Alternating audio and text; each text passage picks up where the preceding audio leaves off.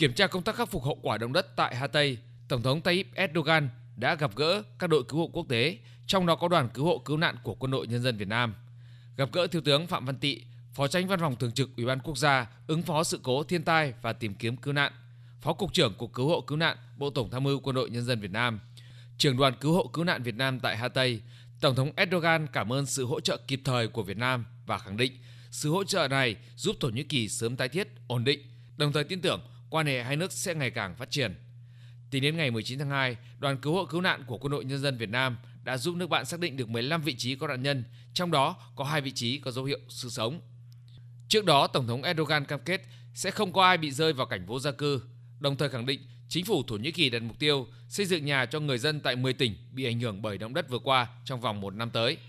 Tổng thống Erdogan cho biết sẽ xây dựng gần 200.000 ngôi nhà ở khu vực đông nam của đất nước. Ông Erdogan hứa công việc tái thiết sẽ bắt đầu vào tháng 3 và cho biết những ngôi nhà mới sẽ được xây dựng cách xa các đường đứt gãy gần núi hơn. Điều này sẽ chống lại các vấn đề đất mềm gây ra.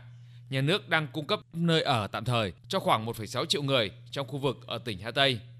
Thành phố Antakya từng là nơi tọa lạc của vô số nền văn minh, nhưng nhiều công trình, nhà thờ Hồi giáo hàng thế kỷ đã bị phá hủy sau động đất.